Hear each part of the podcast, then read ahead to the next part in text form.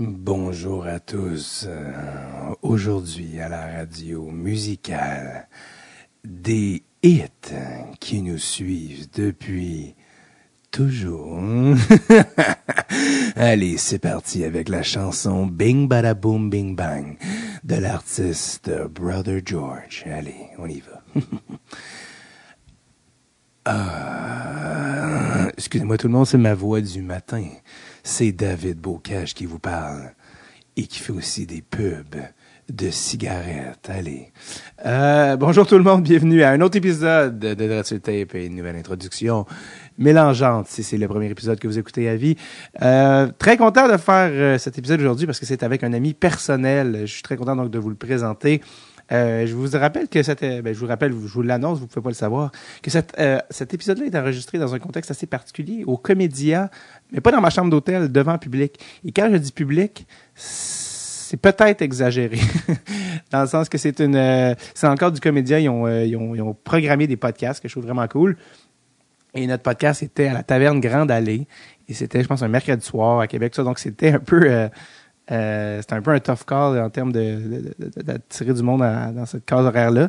Puis c'était très, très tôt en plus. Là, c'était comme, je sais pas, c'était à 5-6 heures en tout cas. Fait que je sais pas les gens avaient pas encore euh, soupé. Mais euh, c'est pas grave parce qu'on a fait le podcast à la taverne Grande Allée sur Grande Allée avec Nicolas Tremblay et Jean-Thomas Jobin. Et, euh, et quand je dis ami personnel, je parlais de Nicolas Jean-Thomas. Gros con, ce gars-là. Gros, gros imbis. Mais non, c'est pas vrai. C'est aussi euh, vraiment cool. Donc, euh, donc, on a fait ça à la taverne euh, Grande Allée dans le cadre du Comédia.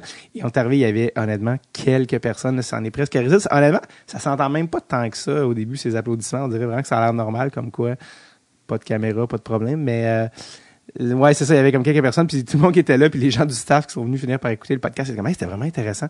Puis tout ça, puis c'est vraiment drôle parce que le lendemain, je jouais là-bas, euh, au même endroit, le lendemain, je jouais mon 60 minutes, mon show solo, échapper le gâteau. Puis j'étais comme, wow, euh, si c'est ça demain, c'est un podcast qui a pas de public ou pas, c'est pas vraiment grave dans notre dans notre type de podcast, mais s'il y a pas, y a personne pour un show d'humour, c'est catastrophique, là. Puis finalement, le lendemain, euh, j'étais euh, sold out. Ils ont refusé du monde. Il y avait du- des gens assis dans les marches. Puis euh, je le mentionne pour, un, me vanter. Non, non, mais surtout, pour, en fait, pour remercier parce que ça s'était comme passé vite. Puis moi, je suis pas resté à Québec longtemps, mais j'aimerais ça prendre le temps de remercier tout le monde qui s'est pointé euh, à Québec pour mon show Échapper le gâteau.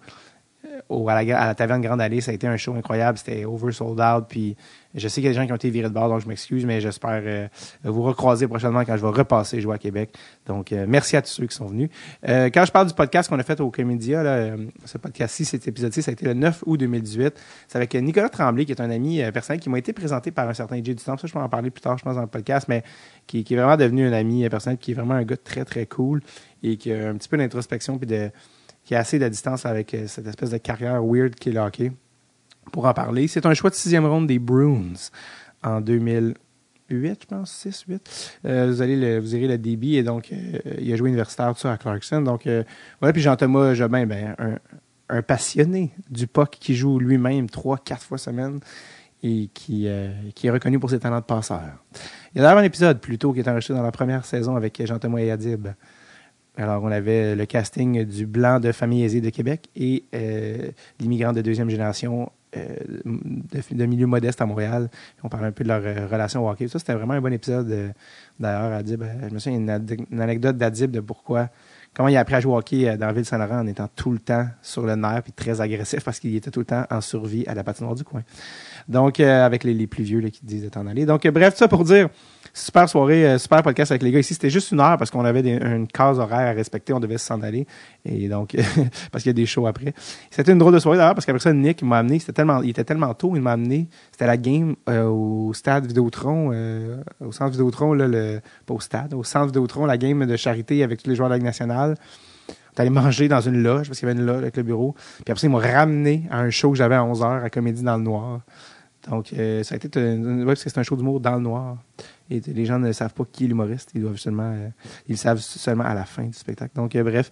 Donc, c'était tout, toute une soirée, mais ça, c'est juste de moi à moi que je dis ça. Alors, euh, voilà, donc, euh, merci aussi. En fait, je vais surtout remercier les gens qui sont pointés à cet enregistrement-là. Je sais pas comment vous saviez qu'il y a eu ça, puis tout ça, mais parce qu'on en avait parlé là, sur nos médias sociaux, on avait fait de la pub, mais comme je vous dis, c'était vraiment un, peu difficile. Donc, merci à ceux qui sont venus. Pour vrai, c'était vraiment un épisode que j'aime vraiment. Et donc, ben c'est ça. Voici je vous rappelle, 9 août 2018, ça a été enregistré. Voici Monsieur Jean-Thomas Jobin et Nicolas Tremblay.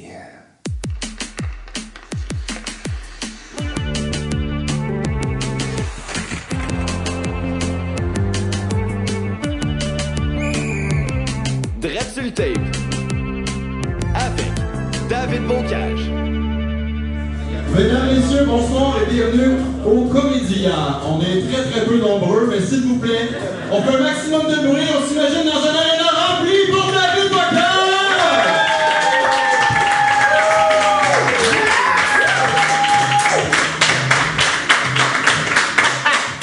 Yes! On est mille ce soir à la taverne Bonsoir, ça va bien? Yes. Merci. Honnêtement, vous faites plus de bruit que beaucoup de shows que j'ai fait devant plus de personnes. Merci d'être là.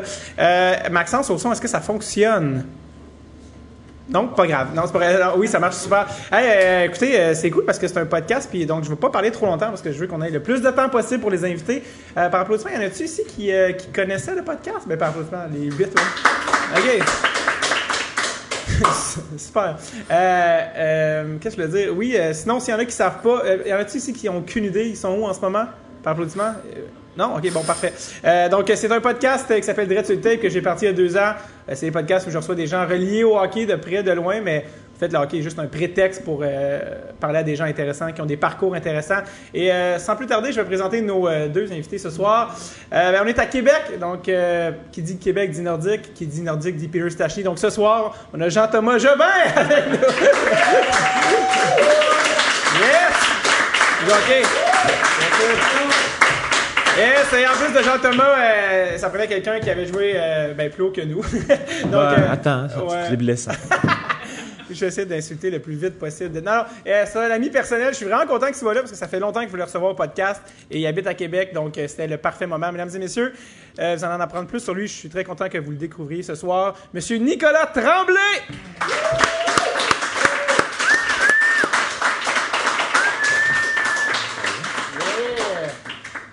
Est-ce que par applaudissement, des gens ici avaient déjà entendu le nom de Nicolas Tremblay? Non, ben, parfait. Moi, j'ai entendu dans l'âge tantôt quand tu me l'as dit. Présenté, ouais. Puis en plus. Euh, content de te voir. Ouais. Merci. Allô? J'entends, t'es quand même un féru de hockey en plus. Oui, je suis un féru de hockey. C'est pas comme si. Mais je suis pas, je suis pas autant les drafts que toi. en plus, c'est ton ami, mais dans le sens que je suis pas aussi euh, fou ben, des drafts. Euh, d'avance puis investiguer sans bon sens mais de plus en plus parce que là j'ai un pool keeper puis est-ce que dans mon pool keeper, je devrais-tu te prendre? C'est quoi, c'est un pool keeper? Un pool keeper, c'est quand tu as des joueurs pendant longtemps, tu te protèges chaque, chaque année, tu te protèges 6-7 joueurs. Oh! Fait que le hockey, ça t'intéresse vraiment plus. non, mais honnêtement, tu te dis, est-ce que je devrais te prendre? Ça fait comme 10 ans qu'il travaille en finance. je sais, mais c'était ça le gag. Ah oui. Faut que j'explique mon humour toute la soirée. On dirait que je te ramène au début de ta carrière. où les gens sont vraiment au Non, non, c'était pour les gens qui ne savaient pas si Nicolas joue encore. Non, Nicolas, il travaille plus, il joue plus au hockey euh, depuis combien de temps? Ça fait 5 ans. 5 ans? Même plus dans les ligues de garage, rien? De temps en temps pour me garder en forme, mais euh, plus trop trop non. OK. Tu peux, même t'avancer encore un petit peu ah, plus. Ah pour le micro. C'est Maxence. Mais euh, quand, quand, tu termines de quoi que ça fait 20 ans que tu fais de ta vie, on dirait que tu es écœuré. Puis je sais pas si c'est la même chose avec vous, avec l'humour éventuellement. l'humour dans deux ans, Max. mais on dirait que c'est une cause de ma vie que j'ai éloignée pendant un petit bout de temps. Puis là, je recommence à jouer au hockey pour le fun. Il y a eu un genre de période de deuil. De sevrage, je te dirais, où tu as comme une écœurantite vraiment aiguë du sport, que t'arrêtes tout. Absolument. Mais il y en a plusieurs qui disent ça, que ça prend comme un genre de, période tampon de je veux plus rien savoir pendant un bout de temps. Parce que je pense qu'il y a aussi la notion. Moi, je me suis jamais comme entraîné, là, tu sais, quand j'ai joué au hockey trois fois par semaine ou quatre fois par semaine, mais c'était tout le temps ludique. Mais quand il y a une notion d'entraînement, puis travailler ton corps, Là, il doit y avoir vraiment une surdose que tu es brûlé. Mais ça devient, ça devient maladif à un point où que tu dors, tu manges, tu t'entraînes, tu fais absolument tout pour le hockey.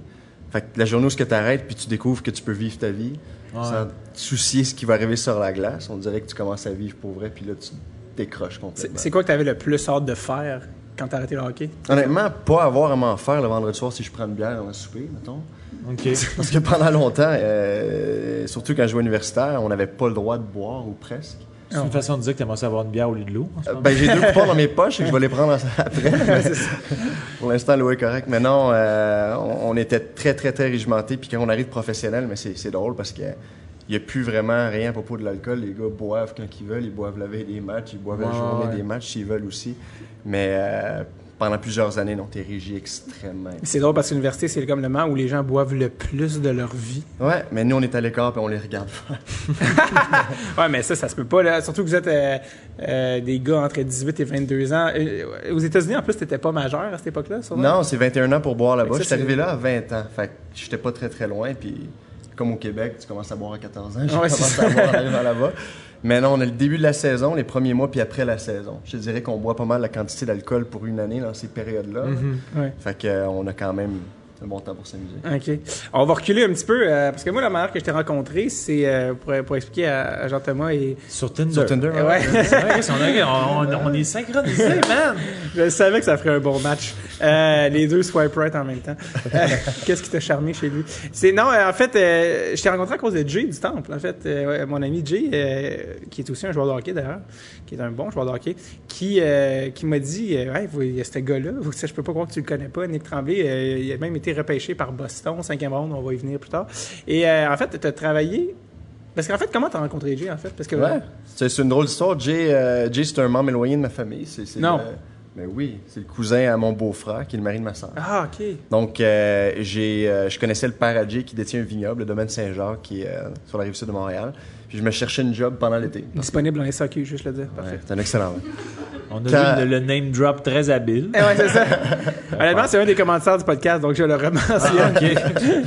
Euh, donc, oui, Domaine Saint-Jacques, dans Ouais. le coin de Napierville. Fait que euh, quand tu joues au hockey puis tu joues pas professionnel, tu fais pas d'argent. Fait que j'avais besoin de faire un petit peu d'argent l'été. Euh, le père Jay a décidé de m'engager sur les champs. Fait que euh, toute la journée, je coupais des vignes. Donc, si vous buvez du domaine Saint-Jacques actuellement, ça vient de moi. C'est moi qui ai travaillé les T'asseoir. Humble, parfait. Littéralement t'asseoir. Ah ouais, c'est ma ça. Et la sueur de Jay aussi parce qu'il travaillait dans le champ avec moi. Donc, Vas-tu pouvoir fournir pour le, le- le web des, des, des- des captures d'écran ou des photos de toi un peu en sudation?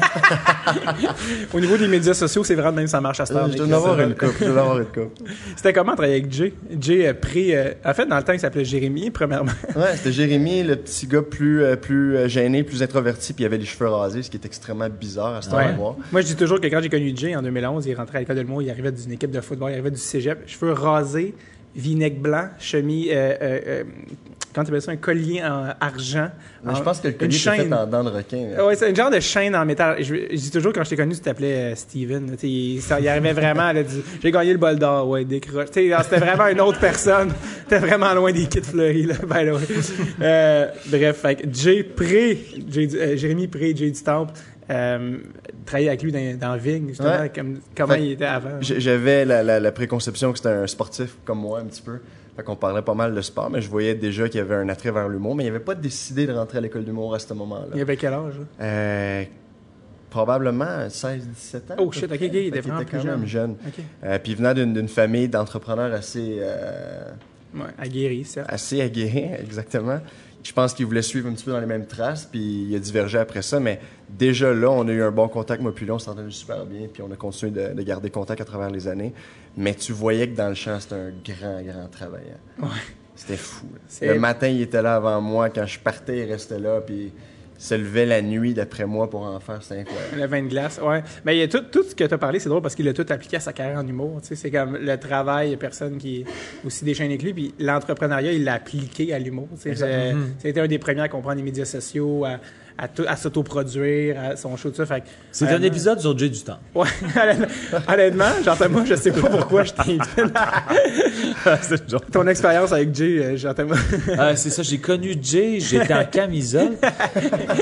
C'est- il, y a, il y a un an.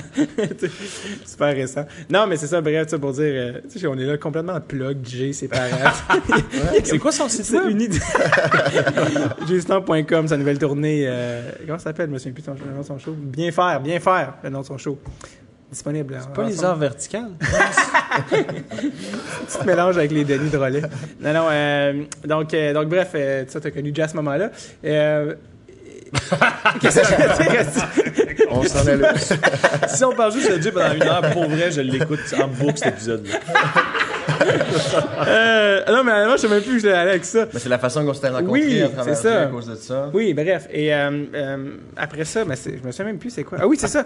Tu... Mais ça, t'avais quel âge, là? T'étais-tu déjà à l'université? J'avais j'avais près de deux ans de plus que Jay, fait que j'avais 18. 18, 19 ans. Ouais, parce que toi, t'as décidé, parce que toi, tu savais que tu voulais aller à l'universitaire, c'est ça? Je savais pas pas en tout. Non. Puis, puis c'est drôle, si on recule dans ma carrière, j'ai pas été repêché junior majeur. Puis c'est quand même drôle de penser que sur 15 rondes junior majeur, t'es pas repêché, puis tu penses qu'éventuellement tu vas faire quelque chose dans la vie au hockey. Euh, plus grosse déception de ma vie, je dirais, mais non. Après ça, j'allais en droit, j'allais à l'université McGill, puis c'était fini pour moi. Tout ce que tu viens de me dire, c'est tout pas ça qui est arrivé? C'est aucunement ça qui est arrivé. J'ai pris une chance, j'étais allé jouer au hockey en Ontario. Euh, de là, j'ai eu une excellente saison. J'ai eu ma bourse d'études pour aller euh, à l'université américaine et j'ai été repêché dans la Ligue nationale à partir de là. Mais sinon, honnêtement, dans un univers parallèle, je serais un avocat en ce moment, puis je serais probablement assis dans la salle. Tu serais fucking pas ici, c'est ça? tu serais ici, euh, à Candiac. genre. Euh, non, non, mais euh, ben, c'est drôle parce que c'est ça, en fait, parce que t'es ni avocat, t'es pas à la McGill, c'est pas ça du tout quand tu es arrivé. Mais ce qui m'intéresse là-dedans, c'est que, parce qu'il y a des jeunes qui, qui sont assez... Qu'est-ce qu'il y a? Ça ce qui m'intéresse là-dedans, c'est c'est quoi le repas préféré de Dieu? J'aime ça parce que tu dis une phrase et Jean-Thomas prend cette phrase-là et continue dans sa tête et s'en va ailleurs. Ouais, je vais arrêter, mais ça me fait bien rire, mais c'est ça. Excuse-moi. Les tatous de Jay. À quel âge? Euh, euh, non, en fait, c'est ça qui m'intéressait, c'est que par rapport à ton cheminement, c'est qu'il y a plein de jeunes qui sont comme qui sont bons au hockey puis qui sont comme OK, moi je veux bon, c'est sûr que les gens il y en a beaucoup qui veulent jouer junior majeur. Tu l'as dit plus grosse déception de ta vie? Ben, sur, pas sur peu 15 dire. rondes, puis, puis je sais pas s'il y en a parmi d'entre vous qui ont déjà regardé un repêchage de junior majeur, mais il arrive... D'après moi, non. Surtout pas Jean-Thomas qui regarde même pas le repêchage de Ligue nationale, mais Ah, t'arrives regardé à un les, point en- où ce les que... enfants de 16 ans. qui- Passer, mettons, la 12e ronde, les équipes passent les choix. Ils sélectionnent pas. Ah ouais, ok. Puis quand t'es assis dans les estrades, puis que tu vois que l'équipe sélectionne pas, puis tu te dis, tu sais... Même pas. faire des signes de main pour dire à l'équipe, Prenez un prenez-moi. Ça coûte Ouais. absolument rien. Je vais payer pour camp. venir au camp, mais non. Ah ouais. Fait que j'ai pas été sélectionné. Fait que c'est sûr qu'après ça, tu te dis, tu fais un deuil quasiment sur ta carrière. Ouais. T'as pas T'es percé triste, le junior qui-. Mettons, ronde 2 passe leur tour, puis troisième tour, ah, on va prendre lui. Normalement, c'est un petit peu plus tard. Fait absolument plus personne dans les estrades qui choisissent plus. Ils inventent des noms juste pour vous troller. Vous êtes dans les estrades. Kiki coucou. non, mais c'est parce que pour vrai, je suis disponible et j'aimerais. C'est ma carrière, c'est ma vie. Euh, tu sais, les, les sabres, ils avaient fait ça, hein? Tu savais ça? Non. Les sabres, ils ont fait ça dans, dans un draft des années 70. Genre, dans- avant, il y avait plus de rondes dans la nationale. Il y en avait 15, avait je 15, pense, ouais. à l'époque. Puis là, ils sont rendus à 7. Puis, écoute, il était rendu une ronde où il était tellement écœuré, il voulait juste s'amuser comme Jean-Thomas. Puis ils ont, ils ont dit, en, je ne sais plus quelle ronde, ils ont dit, euh, on, on sabre, on repêche des katanas de Tokyo, euh, que- quelque chose, euh, Yuri Tsujimato, c'est un faux nom complètement. Puis le monde, a fait une un- crise de cœur à Hey, dans les Tokyo, années 70, probablement. un japonais. le monde, Ah, les médias Le capotaient. premier- Le japonais. C'est quelque chose Tsujimuto. Puis tu peux voir des fois quand tu vas au, au game des sables, il y en a qui ont ce chandail-là, tu sais, Ah en, ouais, en ok. joke, hein, ce que je trouve malade. Puis là, le monde est comme, OK, OK. Puis tout le monde pensait qu'il existait. Les reporters n'arrêtent pas de demander, mais c'est quand qu'il arrive? Tu sais, en plus, gros, tu le vois que c'est un gars avec les, cana les, euh, euh, le sabre japonais, c'est quoi déjà? Katana, est-ce que j'ai dit Ka- Kanata, mais ça c'est une ville. Euh, les, les katanas de Tokyo, tu sais, comme les sabres. Ah. C'était déjà un gag. Puis là, le monde avant le draft, il, il- il s'en vient-tu, le gars? Il s'en vient-tu, le japonais? Ouais, ouais, il s'en vient pour Avant le le camp. camp, là. tu veux dire. Ouais, le camp d'entraînement, excuse. Ouais, ouais. Puis là, il est comme, oui, il s'en vient, il s'en vient. Puis ils ont on- maintenu le gag. Ah, ils ont en maintenu le gag Ah, jusqu'à bon, la limite. Il y avait même des fausses cartes de lui avec une photo d'un japonais que je ne sais pas qui il est. Genre 30, Ouais, 39, qui- qui- 39 ans. Ouais. Sûrement quelqu'un connaissait un Vietnamien. On dit, juste pour le gag, puis tu t'habilles en hockey ou je sais pas. Ça. Puis, euh, puis finalement, ils ont dû avouer que c'est un gag. Puis dans, dans l'histoire du, du repêchage, si tu vois, ils ont juste délité le choix. Ah ouais? Ça saute comme, on trouve plus ça drôle. La, la ligue est comme, non, mais on laissera pas ça quand même. Puis qu'ils ont enlevé le choix. Tout ça pour dire, tu t'es pas fait drafter. Le pire moment de ta vie. Fait que là, je je suis sur le bord des larmes, puis t'as embarqué sur ton histoire. une fois en 64 Attends.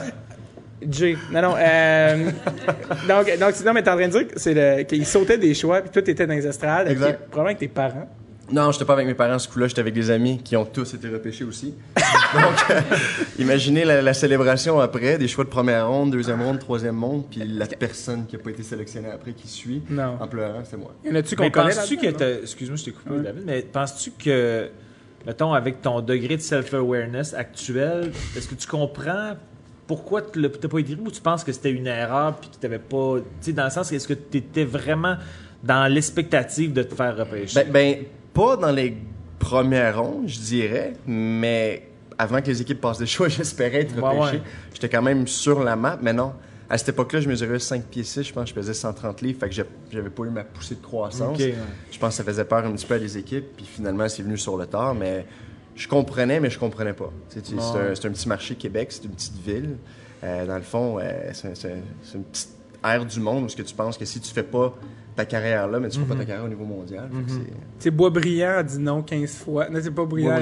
c'est pas à l'époque. Mais Chicoutimi a dit non 15 fois, mais Boston en cinquième ronde, deux ans plus tard. Oui, oui, oui, oui. oui. Exact. Ben, J'aimerais corriger duré- ces sixième ronde pour pas que les gens aient des expectatives Ah ouais, différentes. c'est ça. mais c'est vraiment sixième ronde. Ah, c'est sixième. J'ai dit cinquième? Ah, sixième. Désolé. C'est correct.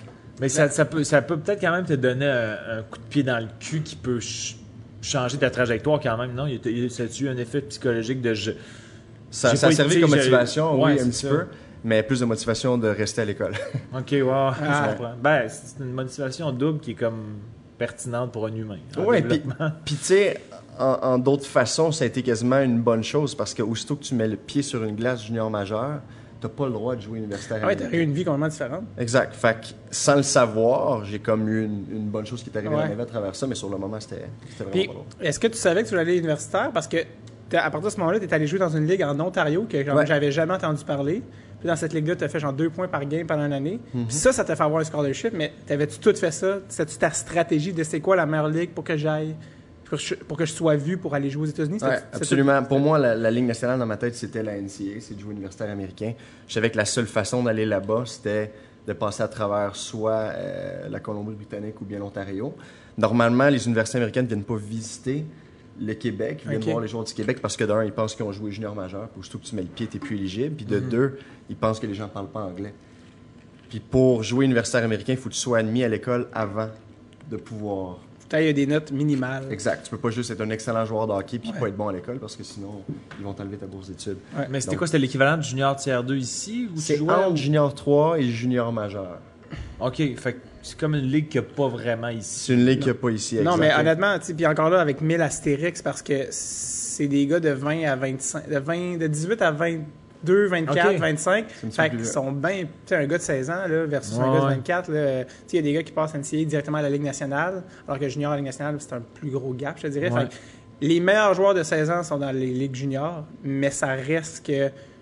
euh, les gars sont plus vieux, tu sais, des gens Tate, il est quand même allé universitaire, euh, Ouais, tous ces gars-là, tu sais, ils ont quand même choisi. Fait que c'est vraiment pas, je veux pas qu'on pense que c'est une, une ligue faible, c'est vraiment comme Non, non, je des comprends, hommes, je- là, tu sais. fait que c'est, c'est, en tout cas, bref. Ouais, c'est une excellente ligue. Mais euh, En plus, c'est une éducation, ce qui est pas peu. dire. l'éducation est grosse. Je pense que c'est la, la- la plus grosse défaillance du hockey au Québec. C'est pas nécessairement comment ils comment ils font que les, les- les jeunes pratiquent ou, ou le système de jeu ou n'importe quoi. C'est plus le fait que pour les jeunes du Québec, ils pensent juste que le junior majeur, c'est la Ligue nationale. Puis ça ne l'est pas, Ouais. en bout de ligne. On pense quand que-. C'est pas, c'est pas David Perron qui n'a même pas joué junior majeur, qui jouait genre. euh, David Perron, Il a j'ai joué pour le lui junior 3 Il a joué pour les- à. Ouais, il a joué pour les Maniacs, qui n'existent plus là, dans le junior majeur, mais, mais lui, il était comme. Il a, il a été drafté en Ligue nationale, même pas à son année d'éligibilité, Ouais, l'année d'après. Il y a comme eu une courbe de, de, de, Ouais, ouais, de jouer progression. junior B deux ans avant. Là, ouais. Ouais. Bref. Mais ça, c'est parce qu'il s'en foutait. C'est pas il a comme, tu penses qu'il a fait, ouais, je pense qu'à guess, c'est ça ma meilleure option. Ouais, ouais, ouais. Ce qui s'est avéré être une bonne décision finalement pour Probable, David. ouais. Euh, ben bref, que là, t'es allé. euh, Clarkson, c'est une bonne université pour les gens qui ne connaissent pas Clarkson. Ouais, c'est où, premièrement? C'est euh, dans l'État de New York. S'il y en a qui connaissent Syracuse, Albany, c'est un petit peu dans ce coin-là. Euh, c'est une excellente école au niveau académique. Au niveau hockey, c'est une bonne école. C'est pas un des meilleurs programmes. On a des Minnesota, North Dakota, Michigan, qui sont des programmes qui sont ultra forts. Euh, dans les années où ce que je suis arrivé, le programme était en plein, en plein essor. Mais la ligue où on jouait, qui s'appelle la ICAC, c'est la Ivy League School. C'est la, la ligue où ce que toutes les Harvard, les Dartmouth, les Yale, Princeton de ce monde. Fait qu'on jouait tout le temps contre des gens extrêmement bolés. Ouais. Est-ce que Louis Leblanc était là? Louis Leblanc était là. Ouais, j'ai joué contre lui Harvard. pendant deux ans à Harvard. Il était bon? Il était décevant. Ah ouais? J'espère qu'il écoutera pas le podcast. mais Moi, quand je, vais- vu je vais y envoyer le lien. Ben, ben, comme Québécois, quand tu arrives là-bas puis tu joues tes matchs contre le choix de première ronde du Canadien, tu t'attends à quelque chose de Peut-être, ouais. Euh, puis j'étais un petit peu déçu des premières euh, des premiers coups de patin que je l'ai vu faire à Harvard. Est-ce qu'après ça, quand sa carrière s'est pas déroulée comme prévu, tu fait Ouais, ben, par Je rapport à ce que moi Ouais. j'avais vu, c'est sûr que ton comportement me demande. Est-ce que tu t'étais non? Non, mais j'avais dit ça à la glace. Je pense pas que tu vas faire la nationale. Pour vrai? Non, je pense pas. Ça été malade. Il se met à pleurer. Non, mais pour vrai, t'en feras pas, là. Ça, ça se voit qu'il était pas là. Non, mais. Donc, vraiment, t'es déjà, une petite, euh, Ouais. un petit bulletin. euh. Bon, euh, universitaire américain. Ok, ouais, vas-y, non, vas-y. Non, non, je, je voulais juste comme tu décrives ton style de jeu, tu, te- tu serais décrit comment comme Ton comparatif NHL, te Mon plaît. comparatif NHL. Euh, on m'a- on m'a Jobin. comparé à Marco Sturm pendant longtemps. Hein? Oh, Fait c'est précis en esti. Ouais, ça. ben- ben, un sur- joueur surtout- allemand, ça commence très bien. centre. Il y en a neuf. Euh, J'étais un allié. Le Marco Sturm, c'est un centre. Exact. Ils se sont trompés un petit peu dans les positions. ça commence super bien. En rentrant avec les Bruins, j'ai essayé de trouver un comparable de quelqu'un Ah. qui me ressemblait en faisant mon scouting report puis ils ont tombé sur lui. Mais ce qui est drôle, c'est que je suis tombé dans une équipe qui était complètement hors de mon style à moi. Les Bruins, quand je suis arrivé, c'était les Big Bad, Big, Big Bad Bruins. Ouais. avaient, euh, Milan Lucic, Dano Chara. Euh, Brad Marchand commençait à faire sa, sa place aussi. Puis moi, je suis rentré là, puis on dirait qu'on s'attendait à ce que je me batte, mais je me suis pas battu. Mais je jouais vraiment pas ce style-là. Donc, plus quelqu'un. euh, je misais plus sur la rapidité que sur euh, l'agressivité, je dirais. Pour, euh, Puis ton, tu, vas avoir des hab- tu vas être habile aussi. Si tu as fait deux points par match dans la ligue dont on parle, tu vas être plus un joueur offensif. là. Exact. Travaillant exact. et offensif, maintenant. fini un point par match dans sa dernière saison NCA, ce qui est, encore une fois, il faut savoir en comparatif, parce que tu peux pas comparer au junior, mais un point par match en NCA, c'est super bon. Là. Ben ouais. C'est pas comme Ah, ok, il s'est débrouillé. Alors qu'un point par match dans le junior, quand tu as 20 tu contre des gars de 16, t'es supposé les, les dominer. là. Ouais, fait, que, ben, fait c'est excellent quand même. Mais je veux qu'on continue avec le. On va venir aux Bruins dans vraiment pas longtemps, mais je veux juste continuer par rapport à. Pour, pour les gens. Pas beaucoup de monde a eu la chance de vivre l'expérience universitaire américaine. Ben, surtout pas dans la salle, sont sept. ouais, c'est ça. Ça serait malade que tout le monde ici est allé à l'université américaine. Euh, ta gueule. Euh, donc, euh, non, mais c'est- est-ce que c'est exactement. C'était quoi l'expérience de vie? Moi, c'est ça qui m'intéresse beaucoup. Tu sais, euh, est-ce que c'était est-ce que c'était comme dans notre, notre euh, imaginaire des, des films euh, américains avec des Red Cup? Fucking. Wouah! Genre. C'est très, très, très Fucking. Marco! genre comme. euh, genre, c'est genre, oui, c'est un peu de même, là, parce que tu sais, j'ai des amis qui sont allés, mais parle-moi de l'expérience de vie des States. Qu'est-ce que, parce que tu sais, ça reste qu'après tout ça, même quand le hockey ça finit, c'est ça qui te reste, les amis que tu t'es fait là-bas, puis l'expérience universitaire américaine. C'est probablement mes, mes, mes quatre années préférées de ma vie. Euh, quelque chose que je vais me rappeler pour le reste de ma vie, même s'il y a des moments qui ont été euh, extrêmement hauts en alcool pendant ce temps-là aussi. Mais ce que je retiens beaucoup de ce temps-là, c'est que la- la- les gens avec qui tu arrives à l'université, qui appellent ça des classes, c'est première année freshman, après sophomore, après c'est junior puis senior. Ouais. Mais la classe avec laquelle tu arrives, qui était ma classe de freshman, c'est huit gars qui restent ensemble pendant quatre ans. Oh. Donc, contrairement au junior majeur ou n'importe quelle équipe professionnelle, tu peux te faire échanger quand tu veux ou quand l'équipe Ouais. veut. Mais là, tu te tiens avec ces gars-là. Fait qu'on habite un à côté de l'autre pendant quatre ans. Fait que tu développes vraiment des, euh, des affinités solides avec ces gars-là. Tu vas à tes cours à tous les jours avec ces gars-là. Euh, tu joues au hockey, tu pratiques, tu sues, tu pleures, tu ris, tu fais absolument tout avec ces gars-là. Fait que tu développes vraiment un, un bel aspect, un beau team spirit, je dirais. C'est quoi ton meilleur souvenir de tes années universitaires? Euh, meilleur souvenir? Tout confondu, le hockey, pas hockey. euh. Euh, probablement, on a joué un des matchs les plus longs de l'histoire de la NCAA. Oh. C'est fini en quatrième overtime. J'ai j'ai commencé à cramper. Je sais pas si dans la salle, il y a des gens qui ont déjà crampé, mais ça fait extrêmement mal. On recommande, quand on a des crampes, de boire de l'eau de, de, de pickle, du pickle juice. Ah ouais, de- du vinaigre? Ouais, fait que je sais pas si vous avez déjà vu quelqu'un en crampe, en souffrance, en train de vomir, mais ça c'était moi. C'est un beau souvenir, ça. C'est un beau souvenir. Ça, c'est mon Mais on a meilleur. marqué l'histoire au moins de la NCAA avec ce match-là, fait que, fait que Ouais. fier. Gagné ou perdu? On l'a gagné. OK. Ouais, Ça a bien sinon, fini. ok, parce que sinon, vraiment, Ouais. de vraiment pas un bon souvenir. Euh, ton, ton pire souvenir de tes années, parce que c'est quand même des up and down dans ces quatre ans-là, de ça peut bien aller comme ça peut moins bien aller à des moments. Là. Pire souvenir, euh, on était à Harvard, premier match contre Louis Leblanc, c'est exactement ça. Dans le fond, euh, quand on reçoit une bourse à une université américaine, ils vous payent, l'université, ils te payent absolument tout l'école, la nourriture, le logement, le hockey pour toute l'année au complet. Une bourse est évaluée à peu près à 60 000 en dollars américains pour chaque année. Puis à chaque année, c'est les coachs qui décident s'ils renouvellent ta bourse ou non. Fait que c'est une mauvaise saison, ça se peut qu'ils te pointent la porte puis qu'ils te déchirent ton contrat. Ah, c'est le coach qui décide. C'est l'organisation puis souvent le coach. Ah, ok, ok, je pensais pas que c'était. Euh, un match à Harvard, c'était ma deuxième saison. Il y avait des bonnes attentes envers moi parce que j'avais eu une bonne saison euh, junior. Ils s'attendaient à ce que je devienne un des gros joueurs de l'équipe. Puis ça marchait pas. J'avais pas une bonne saison. On arrive à Harvard, on joue le match. Je fais un revirement. Coach arrive dans la chambre entre la deuxième et la troisième période, puis il écrit 60 000 sur le board, en gros chiffre. Il faut qu'on sache aussi que les gens, normalement, dans une équipe, on ne sait pas si quelqu'un a une bourse d'un an, deux ans, trois ans ou quatre ans. Il n'y en a pas beaucoup qui ont des full scholarships qui est tout payé. Fait que ces gens-là sont un petit peu vus comme les gens qui sont gros durs. ou C'est comme le, le, le, le- le Carey Price qui a signé un contrat de 10 millions. Tu Ouais, penses ouais. qu'il vaut peut-être pas ce qu'il vaut. Fait que le coach écrit euh, le montant de ma bourse sur le tableau. Il me regarde dans les yeux puis il me dit Penses-tu vraiment que tu vaux tout cet argent-là en avant de tout le monde Et la réponse était non. Fait qu'il Pas pour l'instant. il se en même temps le montant de ta bourse. Absolument, Ouais. devant tout le monde. Fait que là, tu t'attires les regards de l'équipe. La saison n'est pas bien. Les Bruins étaient au match parce qu'on jouait à Harvard, qui est euh, au Massachusetts. Fait que ça a été vraiment un point euh, difficile dans ma carrière. Puis le retour à la maison a été extrêmement long aussi. Le retour euh, en autobus, tu dire, là, quand vous êtes retourné. Est-ce que ça, Ouais. ça a changé après? Est-ce que ça a été un point tournant, positif ou négatif, ou non? Ben, je te dirais qu'après ça, j'ai été euh, sur le qui-vive. Je pensais vraiment perdre ma bourse d'études. Donc, il a fallu que j'ai rencontré le coach puis lui demander c'était quoi ses attentes par rapport à moi parce que je veux pas vivre dans, sans savoir ce qui va se passer. Puis, euh, on a travaillé sur quelques trucs puis ça s'est replacé après, mais euh, T'as-tu pensé à un moment donné, eh, shit, mes heures sont comptées? ici? Absolument, absolument. Il y avait deux gars euh, de mon année freshman qui ont perdu leur bourse d'études aussi. Fait C'est possible. Ça que c'est arrive. comme Ça, c'est le cauchemar aussi, parce que euh, s'il y en a beaucoup à le compte de feu aux States, mais euh, moi, j'en connais aussi des joueurs que si tu te fais couper l'herbe sur le pied, puis là, tu te retrouves avec deux ans d'université, puis tu peux pas. C'est ordinaire, tu sais. Ouais, absolument. Fait que finalement, ça s'est replacé, deuxième, troisième année, quatrième année. Et ce coach-là est resté toutes les années universitaires. Non, justement, ce coach-là s'est fait mettre dehors la troisième année.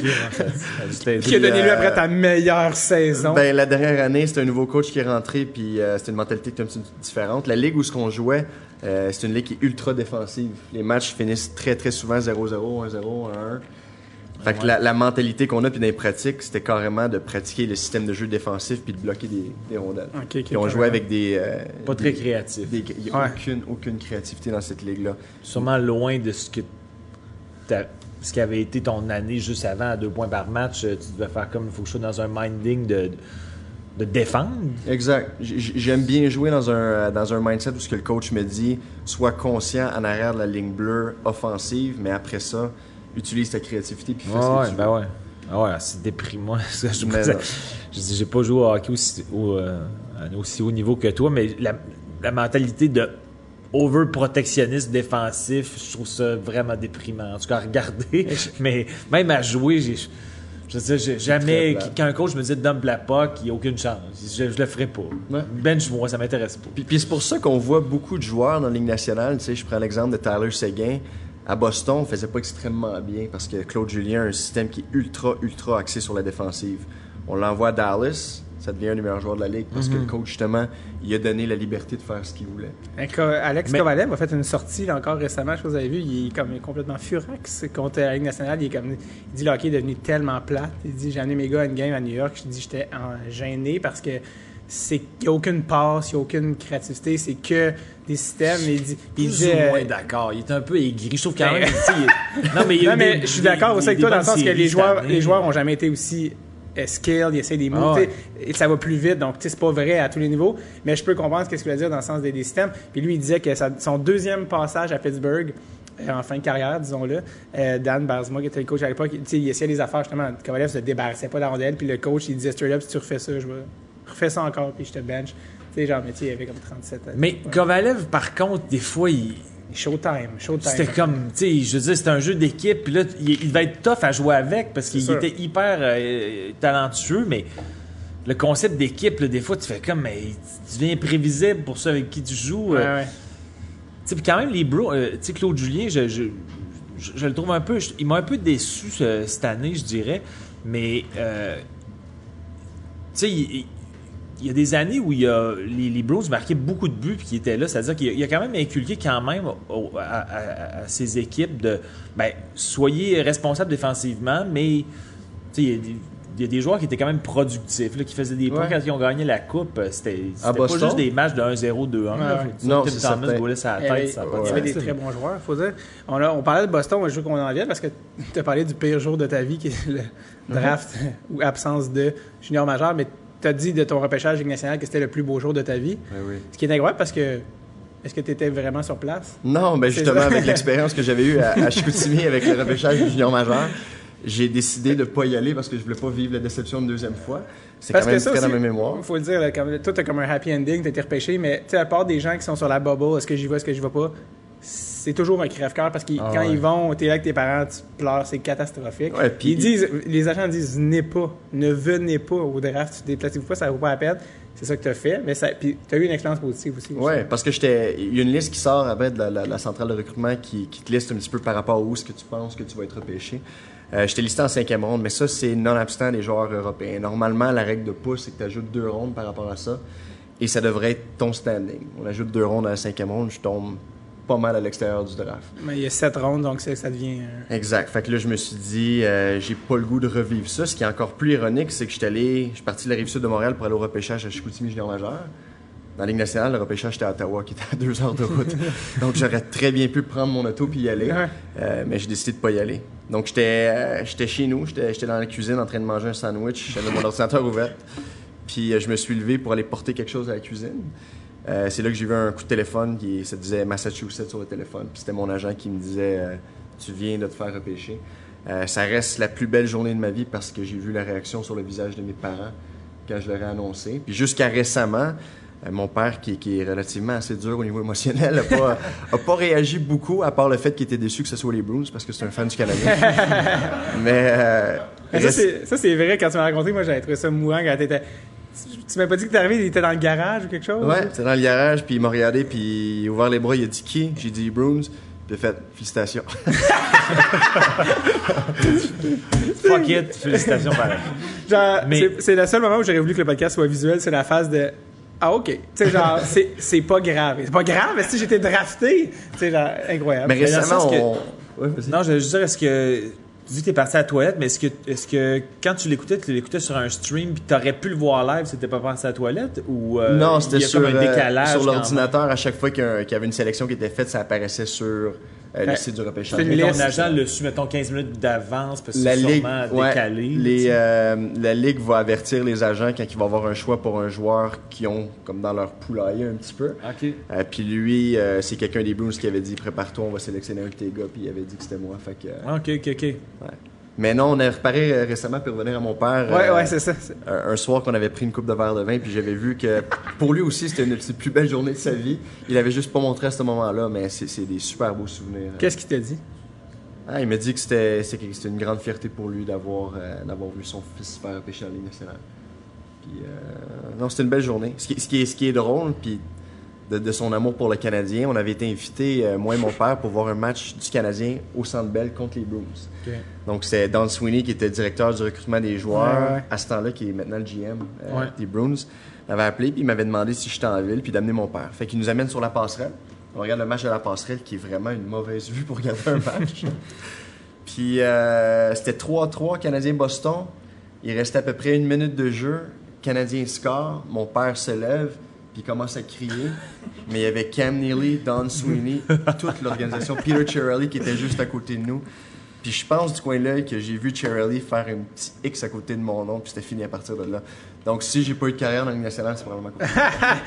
J'aime ça que t'as comme vraiment surinterprété un moment crissement pas charnière pour eux. il, il voulait pas être heureux pour mon repêchage, mais c'est de sa faute. Juste un petit X, genre. T'as vu marqué à côté de ton nom, apparemment qu'il y a marqué gros gay. Ça, apparemment que c'est ça qui a été vu. Mais euh, je trouve ça malade. C'est les termes utilisés par Pete Shirley, j'ai des sources super fiables. Jean-Thomas était là aussi. Euh, et ça, c'était, ça, c'était le, vous êtes allé voir les, les Canadiens, mais parlant de, de Boston en général, t'es allé aussi, puis ça, c'est des affaires qu'on n'a jamais parlé, je pense, au podcast, mais ton, ton camp de développement, comment ça se passe, un camp de développement Ligue nationale? Ouais, c'est assez spécial. La première fois que tu arrives dans des places comme ça, tu sais pas trop à quoi t'attendre au niveau de l'organisation puis tout, mais tu es vraiment traité aux petits oignons. C'est la première fois que quelqu'un défait ma poche, sauf moi. Que, euh, puis surtout après les pratiques, après les matchs, t'as as quasiment une meute de médias qui arrivent dans, dans- dans la chambre, puis t'es en boxeur ou en combine, tu sais pas trop ce qui arrive, mais il y a beaucoup de monde dans la chambre, fait faut que tu te rhabilles. C'est quand même un marché de hockey, Boston. Ouais, c'est ça, j'allais dire, surtout à C'est Boston. énorme. C'est pas, euh, C'est énorme. C'est une différente mentalité de pas, Montréal, euh, je trouve. pas Phoenix. Euh, J'allais dire, nomme-les. Ouais, mais non, c'est ultra, ultra tough. Puis ça, ça a été ma plus grosse euh, découverte. Et je pensais aller là pour faire une coupe de pratique, rencontrer l'organisation, puis serrer une coupe de main. Mais non, c'était deux fois dans le gym, deux fois sur la glace à chaque jour. J'étais debout à 5 heures du matin. Ils nous ont fait nous entraîner avec des Navy Seals, que j'ai je suis presque mort pendant l'entraînement euh, dans une piscine. Qu'est-ce qu'ils vous font faire? ça. Ah ouais. Les Navy Seals ont fait faire un entraînement de Navy Seals en piscine euh, d'à peu près, je sais pas combien de pieds de creux, mais c'était extrêmement, extrêmement creux. Puis, C'est euh, délire. Hein. Non, faut pas aller aussi creux. Mais Qu'est-ce que ben, c'est? ben, ben, je me souviens, il y en a un qui, qui savait pas nager, justement, c'est un autre Québécois. Je dirais pas son nom parce que je pense qu'il va écouter le podcast puis il va être fâché. Mais euh, il fallait que j'aille nager dans le creux et que je le tienne par les pieds pour qu'il reste en surface. Parce qu'il il acceptait pas qu'il nageait pas. Il acceptait pas qu'il se tienne sur des le super côté. ingrédients pour un super bel après-midi. Absolument. Hey, Wow. Ça me fout le cafard, ce que ça veut dire. Pour qu'ils utilisent l'expression foutre le cafard, ça donne une idée de comment ça lui fait vivre des Ah, émotions. non, mais dans le sens que c'est comme ça. Ça fait. ça- Tu sais, j'ai jamais, je, je l'admets, le candidat, j'ai jamais aimé m'entraîner.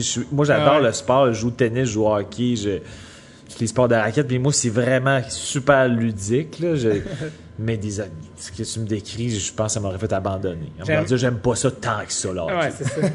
Je te vois, je suis à côté de la piscine avec ton petit maillot. Ben, je suis désolé, ça ne sera pas possible. C'est- trop pour moi. Vous êtes allé trop loin. En speedo. Je je vais arrêter au draft. Euh, ça, c'était le- ton camp de développement, ça, mais euh, ça, c'est pas. Le camp de développement, c'est pas le premier camp. Non, le camp de développement, dans le fond, c'est la place où ce qui rentre les nouvelles recrues Ouais, pour essayer de les, les accommoder un petit peu à ce qui se passe dans l'organisation puis en général.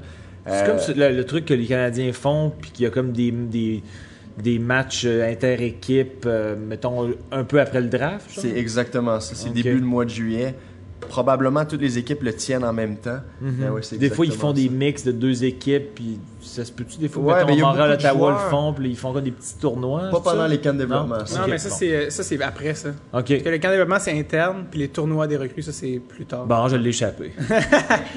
Honnêtement, Jean-Thomas, t'as l'air vraiment con. Ouais, je sais. je- La fois Alors, que j'ai je- l'air le plus Je l'ai appris il y a deux semaines. Mais ça a été, euh, ça a été une expérience assez difficile. Puis je te l'avais parlé. J'avais Ouais. Euh, ma dernière année junior, j'ai eu une fracture ouverte de la mâchoire. Junior. Euh... Avant de tomber universitaire, avant le draft dans le fond. Ok, ok, ok. Fait que ça, C'est c'était en fin de ouais. saison. Ok. Fait que. euh, Comment t'es cassé la mâchoire? Euh, c'est un coup de coude que j'ai reçu sur la glace, coup de coude assez violent. Ça m'a fracturé la mâchoire à deux places, puis c'est une fracture ouverte, donc c'est assez. euh, Euh, visiblement, assez violent est un euphémisme en ce cas-ci. hein.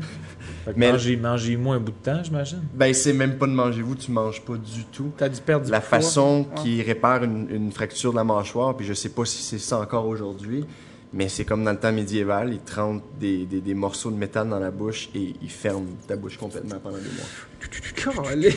Donc, tu, tu peux pas parler, tu peux pas vraiment respirer.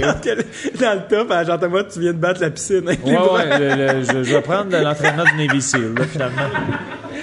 Euh, honnêtement, c'est que moi, ma soeur s'était cassée la mâchoire au hockey, une rondelle. Puis c'était, euh, ben, je pense que c'était pas deux, euh, toi, je pense que c'était deux fractures, peut-être c'est pour ça que c'était plus intense, mais ils mettent des genres de grills. Bon, c'était vraiment pas Sean Paulesque, là, mais euh, ils- des genres de, de broches, euh, pas comme des broches orthodontiques, mais des broches qui gardent ta mâchoire fermée avec une paille par le côté. Toi, c'était même pas ça, tu me dis c'était complètement. Oh, C'est fermé. Et pour, pour, pour pas effrayer les gens, là, normalement, ce qu'ils font, c'est qu'ils plantent un clou entre chaque dent dans la gencive. Voyons donc!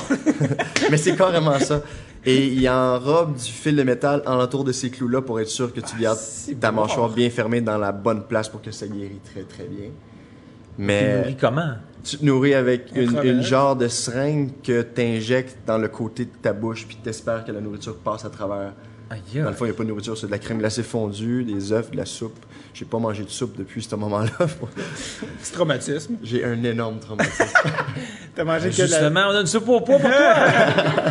qui a été blendé. Ah oui, mais c'est catastrophique. ouais, ouais. Ça, j'ai- c'était juste avant ton camp d'entraînement euh, des Bruins. Ouais, fait que j'arrive au camp d'entraînement et je joue avec une grille parce que j'ai pas le goût de me faire refracturer la Ouais, mâchoire trois mois après avoir réparé ma mâchoire.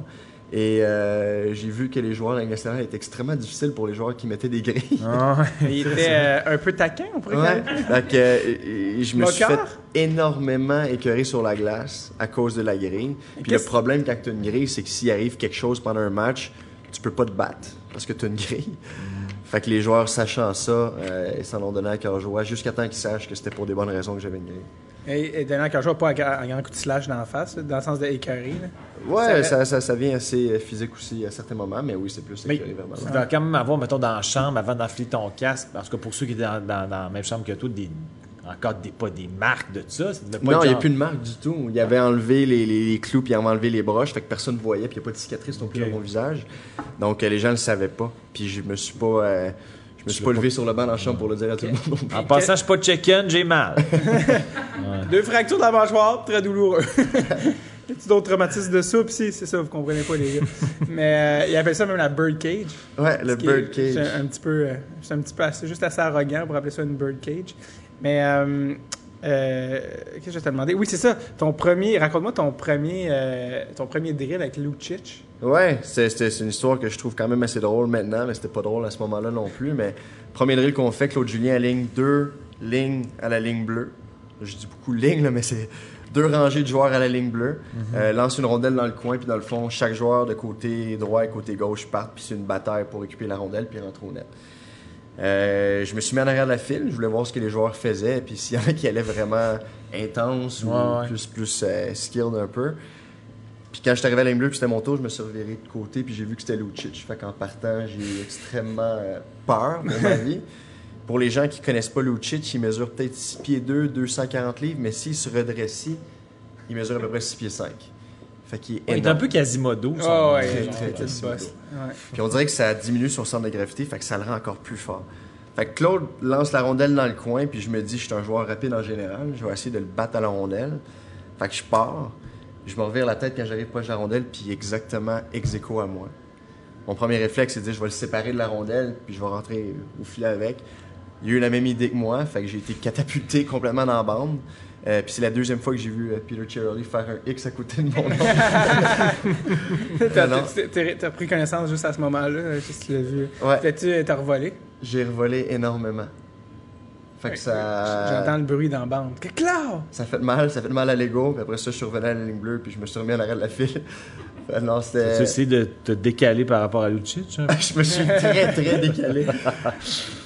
Il a fallu que je fasse semblant détacher mon patin pour être sûr que ce soit quelqu'un d'autre. Mais il y avait aussi Chara dans la ligne. Ah, nice. Je voulais pas tomber avec lui non plus.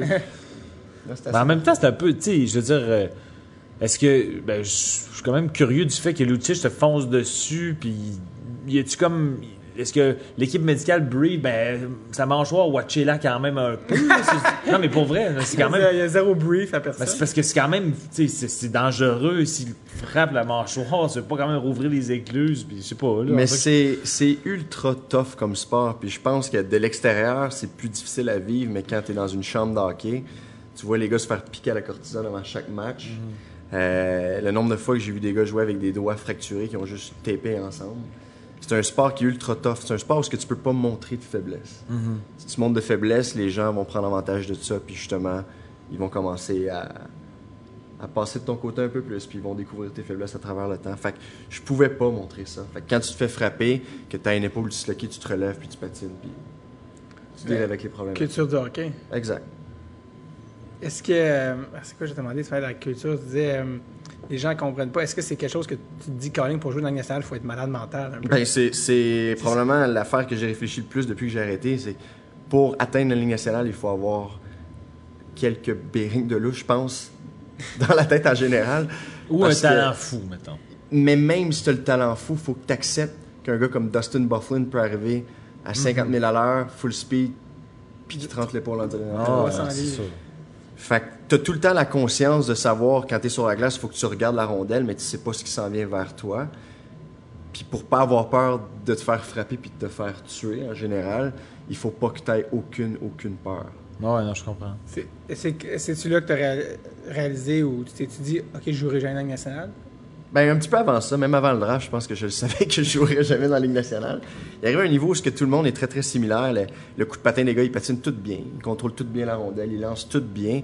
C'est qu'est-ce que les gens sont capables de faire différent des autres qui font qu'ils méritent un spot en Ligue nationale. Ouais. c'est quand j'ai découvert que j'avais pas ce petit edge-là. J'avais pas quelque chose qui, qui me rendait spécial dans une organisation que je pense que je savais que mon temps était compté. Ben oui, c'est, c'est, c'est quand même assez difficile de, de réaliser ça pendant que tu joues encore. Mais tu peux-tu, mettons, te dire, euh, es-tu comme trop tard pour dire, je vais essayer de me développer un autre edge, dans le sens que, ah, je pourrais quand même, j'ai quand même des aptitudes dans cet aspect-là et je pourrais le bonifier pour me faire remarquer, ou il est comme trop tard? Il n'y aurait pas été trop tard, sauf que le edge qu'il aurait fallu que je prenne avec l'organisation que j'étais avec, qui est les Bruins, c'était de devenir un batailleur. OK. Puis j'ai suivi des cours de boxe, j'ai j'ai appris à me battre sur la glace. Je me suis battu sur la glace. mais tu dénatures un petit peu le style de joueur que tu es. Mhm. puis je pense que je voulais pas changer la personne que j'étais pour Ouais, ça. ouais, je comprends. Je finis là-dessus, non, c'est pas vrai. Euh, Est-ce que tu as eu des rencontres avec la- l'organisation? Tu sais, comment ça se passe, le suivi? Après que tu es drafté, ils t'ont drafté, tu es un projet, ils vont voir tes games. Est-ce que, Manny, ils te font. C'est quoi le dialogue? tu sais? Ouais, mais Euh, t'es ouais, un- tu sais, tu descends dans la liste gros big. Quoi? Qu'est-ce qu'ils te C'est disent? un investissement pour l'équipe, fait que c'est sûr Ouais. qu'ils vont, ils vont s'assurer que tout va bien. Plusieurs fois pendant l'année, ils viennent te voir, ils vont pratiquer avec toi, ils vont essayer de travailler des trucs euh, qu'ils trouvent qui sont des lacunes. Mais ils font un suivi qui est ultra, ultra fort. Mais dans le fond, jusqu'à temps que tu viens pour signer ton contrat, tu sais pas où tu es dans le depth chart. Tu n'as aucune idée où tu fit dans l'organisation. Puis c'est un petit peu là qu'il y a beaucoup de joueurs qui sont arrivés dans, dans- dans le bureau du coach. Je disais, allez-vous me signer ou non? Puis le coach il disait, ben oui, on va te signer. Je sais pas pourquoi tu nous demandes ça. Mais ils vont pas, ils vont pas dire aux joueurs, écoute, on pense que tu vas être un joueur de deuxième ligne avec nous autres. Ils vont voir comment que ça va arriver quand le camp Ouais, je comprends. C'est quoi que, que tu tu sais, parce que tu Là, maintenant, t'es comme. C'est loin le hockey, t'es rendu ailleurs, mais tu sais, de toute cette expérience-là que tu as vécue, qui est comme. Parce que t'as comme la rationalité de quelqu'un aussi qui est. Parce que, tu sais, justement, les, les gens qui sont dans cet univers-là, des fois, sont comme tellement dedans que. Mais toi, t'as comme un peu la rationalité de moi, j'ai une vraie job maintenant, de 9 to 5, tu gagnes ta vie comme faut, tu joues au hockey. D'avoir vécu cette espèce d'expérience-là un peu mongole, là, que tout le monde voit de l'extérieur, mais toi, tu l'as vécu de l'intérieur, qu'est-ce que tu as appris un peu de tout ça? Puis tu te dis, qu'est-ce que tu retiens de ça? Je pense que tu comprends ce que je veux dire. J'ai appris que le sport en général, puis je pense pas juste le hockey, c'est quelque chose qui est euh, qui devrait pas être une fin au moyen. Je pense pas que personne devrait viser de jouer dans la Ligue nationale pour quelque chose. Il devrait tout le temps avoir un backup plan. Je l'ai eu avec l'université. Été vraiment chanceux. Euh, mais non, je pense que les jeunes aujourd'hui, puis je vois beaucoup de parents avec leurs enfants, est extrêmement difficile. Puis un enfant de 12 ans penser qu'il va éventuellement arriver dans la Ligue nationale, il y a tellement de choses qui vont se passer avant ouais. ça que tu peux jamais le savoir. Puis ça va dépendre du développement, ça va dépendre des équipes, ça va dépendre du timing des autres joueurs qui sont disponibles. Mais c'est tout le temps avoir un plan backup en arrière, d'être sûr que si jamais tes plans fonctionnent pas, tu as quelque chose à faire. Ça, c'est- ça s'avérait être l'affaire la plus importante de ton parcours parce que euh, maintenant, euh, tu travailles dans quel domaine? C'est quoi que tu fais exactement? Je travaille en finance. Dans le fond, je suis, euh, je suis pour une compagnie. On est des, des- des, euh, des distributeurs de fonds communs. Fait qu'on travaille avec des conseillers financiers. Euh, mais c'est complètement différent de ce que j'ai fait. C'est complètement différent dans quoi j'ai étudié aussi. Hmm. Mais euh, C'est drôle parce que tu gagnes vraiment plus, euh, tu gagnes vraiment mieux ta vie que quand tu jouais au hockey pro. ouais, les, les salaires dans, dans le professionnel, les gens pensent que c'est beaucoup d'argent. Quand je jouais dans la Ligue américaine, je faisais, je pense, c'est 55 000 par année. Ah, à l'époque, c'était Et c'est pas toutes dépenses payées. Tu payes ton appartement, tu payes ton auto, tu payes ton entraînement Ah. l'été. Tu absolument rien qui te reste dans tes poches. Pense que c'est 65 ou 75 maintenant, max. Le minimum, là, maintenant. Le minimum, Ouais. ça se pourrait que ça l'augmente, j'espère. J'espère que Ouais. c'est bon pour eux autres. Ouais. Mais dans la East Coast, aussitôt que tu descends, dans la East Coast, c'était 700 par semaine. Euh, tu vis pas là-dessus, tu ramènes pas, tu fais pas vivre ta famille là-dessus. Mm-hmm. Puis il y a eu un moment pour moi qui était un, un- un moment, on dirait que ça a changé ma perception aussi. C'est dans la chambre, tu voyais des gars de 35 ou de 35 ans qui jouent dans l'équipe, puis tu vois que ces gars-là peuvent pas arrêter. Ils ont des familles, ils ont des enfants, puis pour eux, ça, c'est leur gagne-pain. Ils n'ont pas de backup non plus. Ils n'ont pas de backup, puis ils n'ont pas, ils ont pas non plus de passion autre que le hockey. Right. Fait qu'on dirait qu'ils rentrent. Puis je trouve ça triste d'une certaine façon. Ouais, ouais, parce je suis que d'accord. Ben, en fait, oui, effectivement, c'est. Quand tu le vois là, dans East Coast League, c'est pas une ligue qui est comme. La ligue où les rêves vont pour mourir. hein. c'est un peu ça. C'est vrai. Dans le sens quand t'as 37, 38, puis tu te raccroches aux 700 pièces par semaine parce que t'as pas d'autre option, puis t'as peut-être pas accumulé assez d'argent pour euh, surfer sur euh, les sous que t'as pour euh, aider ta famille, ça doit être déchirant à voir. tu. Ouais. C'est une ligue aussi quand même assez un peu euh, trash d'une certaine manière. C'est très trash. Puis, pense puis après ça, la ECHL, c'est- les gens utilisent un acronyme, là, c'est Easy to come, hard to leave. Ouais, j'avais parce que c'est facile de jouer dans cette ligue-là, c'est très très difficile d'en sortir. T'arrives vite, mais tu, tu montres pas facilement. C'est très difficile de monter. Une anecdote que tu avais qui peut-être nous donne une petite image de, de la East Coast. Euh, il y a un- le gardien qui, est qui arrivait, un gars qui est arrivé euh, à une game, il arrivait directement de. Euh, dans le temps, quand je jouais dans les East Ah, Coast, je jouais en Californie, il y avait une équipe à Vegas dans le temps. Euh, on jouait dans un casino, c'était vraiment spécial. Les, les, les, les hymnes nationales avant les matchs étaient faites par le Blue Man Group. Tu savais qu'il y avait vraiment une grosse effervescence pour le hockey avant. Mais, euh, fait que tout ça pour dire qu'on avait un match qui était à midi, puis j'ai aucune idée pourquoi on avait un match qui était à midi. Mais les gars dans la East Coast, c'est pas les gars les plus sérieux. Fait que les gars étaient à Vegas, sont sortis la veille. Et euh, notre gardien partant, qui est un choix de deuxième ronde pour les Flyers de Philadelphie, que je trouvais tellement fort, j'ai jamais compris pourquoi ce gars-là jouait pas dans la Ligue nationale jusqu'à ce moment-là. Mais il est arrivé en limousine à peu près euh, une demi-heure avant le match directement des danseuses. Euh, puis dans le fond, c'était le partant pour le match. Fait que le coach il a dit ben écoute, tu partiras pas ce match-là. Mais le goaler qui l'a remplacé s'est blessé dans le warm-up, fait qu'il a joué. Et il sentait sent l'alcool extrêmement fort. Il y a comme trop d'éléments chez la limousine, les danseurs. Comme pas de bon sens. Ouais. Euh, là, tu t'es dit, Chris, le hockey, c'est pas moi. Non, non, mais euh, c'est là que t'as compris. C'est, c'est quoi le. Parce que tu sais, t'as joué. Après, euh, universitaire, t'as joué un petit peu Ligue américaine. Ils t'ont donné quelques games bonbons. Ouais, ben, L'année après ton année, de- t'as joué 4 games. T'as même scoré un but. t'as- Peu importe ce qui arrive dans la vie, t'as joué, t'as scoré dans la Ligue américaine. Ouais, Euh, après mon année, ma dernière année universitaire, ils m'ont euh, ils m'ont rappelé pour aller jouer avec les, les Bruins de Providence pour savoir s'ils allaient me garder dans l'organisation ou non. Puis Ouais. je pouvais pas leur donner beaucoup de temps parce que j'étais en train de faire ma maîtrise. Il fallait que je revienne finir mes examens à l'école. Ouais. Donc euh, je leur avais dit que je peux rester pendant à peu près trois semaines, ce qui me donne à peu près quatre matchs. Puis euh, ça l'avait super, super bien été. Euh, J'étais sur les deux premières lignes, ils me donnaient beaucoup de temps power play. Euh, mon match avant de partir, j'avais scoré le but gagnant, j'avais gagné, scoré le but gagnant aussi en shootout, un autre match. Puis après, je croyais que c'était mon break. Fait que je suis retourné à l'école. Don Sweeney me dit euh, Fais-toi-en pas, on va te signer. Je sais pas c'était quoi les modalités du contrat, mais je pensais au moins avoir un- le minimum euh, two-way, East Coast, pas East Coast, mais HL, Ligue nationale. Et ça a été malheureusement l'année du lockout où euh, il n'y a pas eu de hockey cette année-là. Donc il y a eu l'effet Ah, mais De chute. euh, cadre 2012-2013. c'est Exact. ça? Ouais. Fait qu'il y a eu l'effet de chute de tous les gars de la Ligue nationale qui ont descendu dans la Ligue américaine et les gars de la Ligue américaine qui ont tous descendu dans Ah East ouais, Coast. Euh, j'ai tombé dans cette chute-là, donc j'ai parti à partir de la East Coast où j'ai remonté pour me faire rappeler dans la Ligue américaine. Euh, mais là, ça a été un, un fiasco total. Comment ça? Euh, je pense que j'ai joué à peu près une dizaine de matchs, ça allait pas bien, je jouais pas du bon hockey, j'étais pas, j'étais pas vraiment dans mes moyens, fait que ça a pas... euh, C'est euh, encore une fois une question de timing, l'affaire du lockout. Tu sais, je pense que tu aurais pu avoir très bien un contrat two-way à ce moment-là si c'était pas de ça. Puis pour mille raisons maintenant, plein d'affaires qui expliquent que tu en finance, donc ces petites affaires-là que tu aurais peut-être joué une couple d'années de plus, tu peut-être.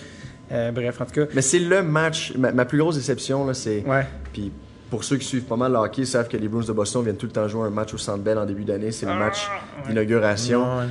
On m'avait toujours promis qu'aussitôt que j'allais faire mon camp nationale, on allait me donner le match au Centre Bell. Puis ça aurait été ma plus grande fierté juste de dire j'ai mis les patins Ben au ouais. Centre jouer contre le. Canadien. Ouais, ouais. Fait que l'année du lockout, ça aurait été le match que j'aurais dû jouer. Puis finalement, j'ai jamais pu le jouer. Mais C'est quoi le moment où tu as décidé le hockey c'est fini? C'est fini, euh, c'est plus ça ma vie maintenant.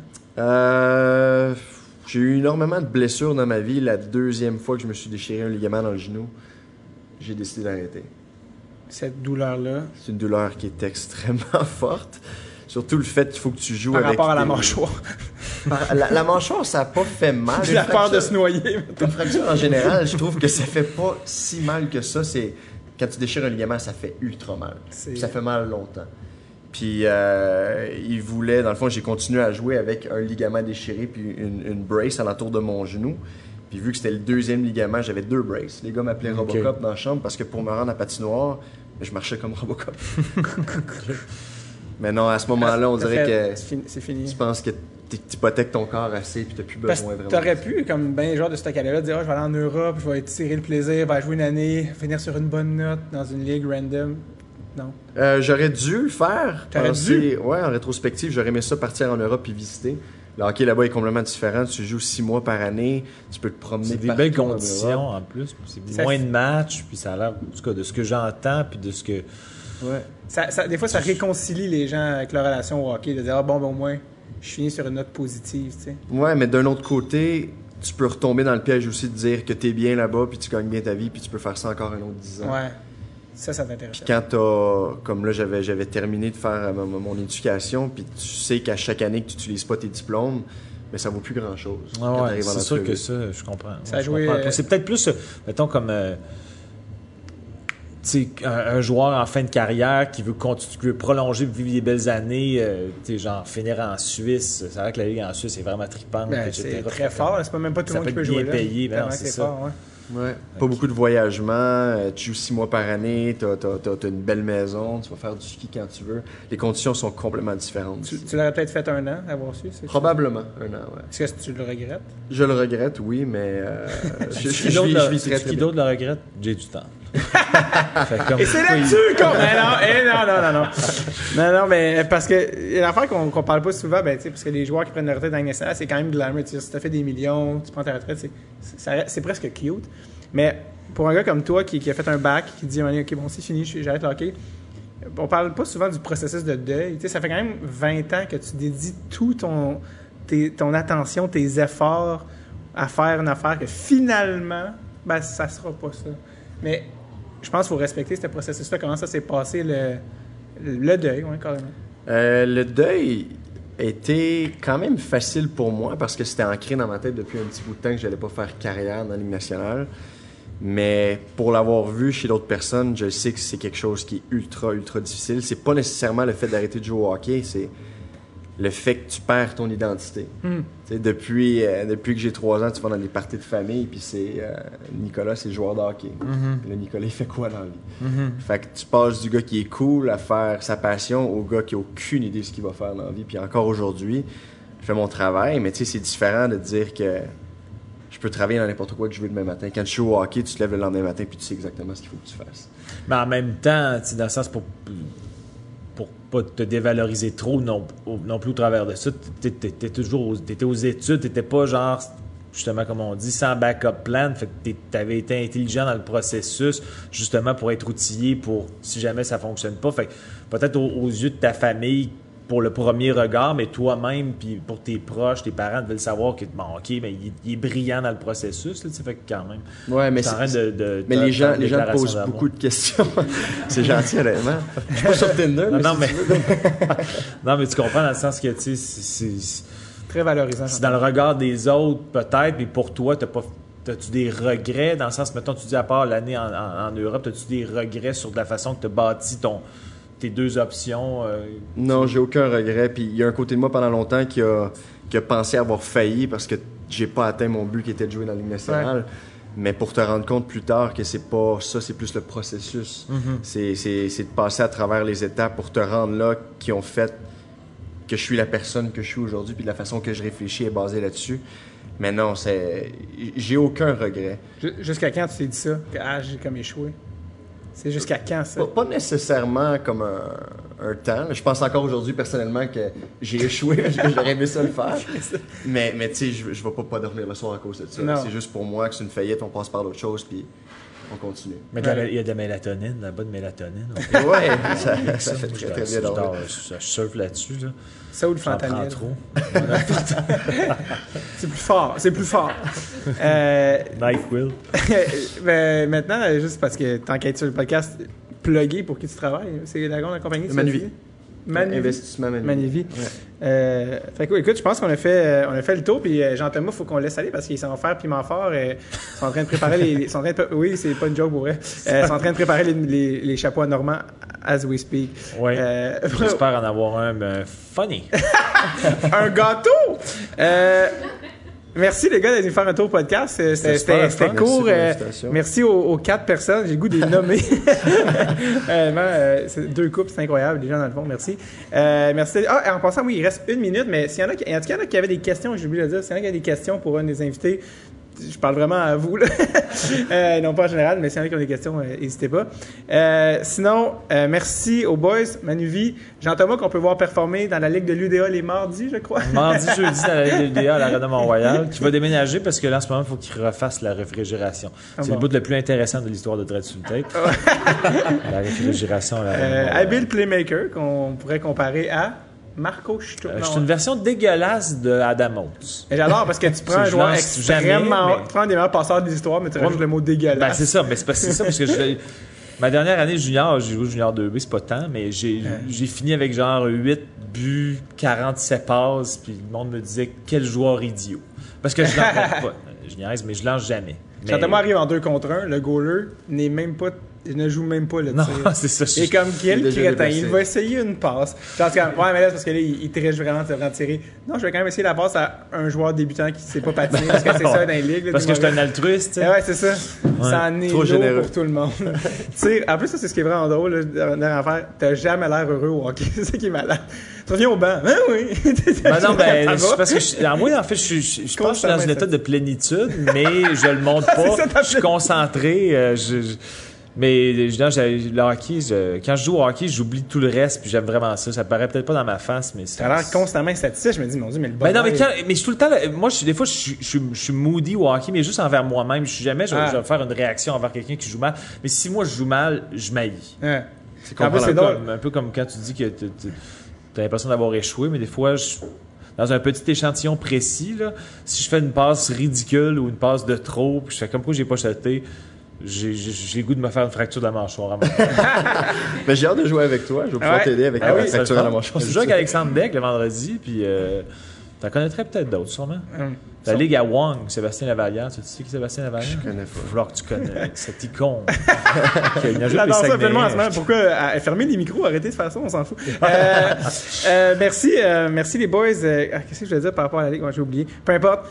Jean-Thomas Jabin, merci un tour. Merci, bon, bon, piment, bon, bon piment fort. Euh, Nicolas Tremblay. Allez, le DB, finalement, c'est sixième ronde. Et euh, tout ça pour dire euh, l'important de ce podcast-là. Jay du temps! Jay! Merci d'être venu encore à Québec pour cette édition spéciale. Merci, merci aux quatre. Merci, bye bye. Jean-Thomas Jobin, Nicolas Tremblay, s'il vous plaît, les boys!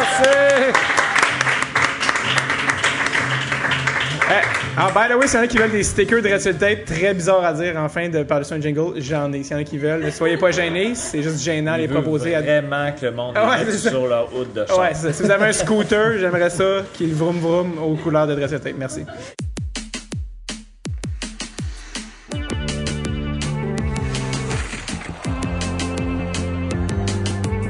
Merci beaucoup à Nicolas Tremblay, à John Thomas Jobin d'être venu euh, se prêter au jeu dans un contexte aussi weird. D'ailleurs, Jean-Thomas, qui est lui-même euh, porte-parole d'une exposition qui s'appelle À nous la glace, qui est présentée, je crois, à la Grande Bibliothèque à Montréal. Donc, euh, j'ai vu des annonces passer de lui là, en saut, en rollerblade, qui fait des, pubs. Donc, je pense que si vous êtes un fan, vous allez checker ça. vous voulez checker ça, allez faire un tour. je suis sûr que c'est vraiment nice. Sinon, je vous rappelle qu'on est dans les derniers moments pour, si vous voulez venir au party annuel euh, le fin de saison de Dread Tape, ça va être un party écœurant. On va faire un enregistrement privé devant les membres Patreon. Il va y avoir des, euh, un encan euh, avec des trucs qu'on a fait signer par des invités, des espèces d'items de collection malades, genre un, un, un- poster de la saison 1 de, de Lancer Compte, en signé par Régent Tremblay, des POC signés de la Suède, des POC signés de, euh, de- d'autres affaires avec d'autres. Je je veux pas trop donner de détails, mais honnêtement, ça vaut vraiment la peine de venir faire un tour, ne serait-ce que pour prendre une bière avec euh, les comparses et les autres passionnés de la rondelle. On va se rencontrer, on va jaser. Euh, il va y avoir de la merch, il va y avoir plein d'affaires. Producer Tom va être là dans un coin. en train de se faire intimider. Donc, ça va vraiment être quelque chose qui va valoir la peine. Et tout ça pour dire, il faut être membre depuis, que, je pense, trois mois pour, pour être au party. Donc, euh, si vous avez la chance de vous inscrire euh, là, euh, je pense qu'on est dans les dernières semaines pour que ça soit legit et que ça compte. Donc, faites-le avant qu'il soit trop tard. Vous ne le regretterez pas. Donc, voilà, je salue d'ailleurs aussi Nick Tremblay qui est venu à ma game de Noël à Montréal et on a fait une petite game de Noël d'amis. C'était c'était dans le bonheur et tout ça. Donc, voilà, sinon, allez faire un tour en général. En général, allez faire un tour sur notre page patreon.com slash tape. Ben des beaux petits bébés là, là-dessus. Mm, ouais. Mm, euh... Ok, bye.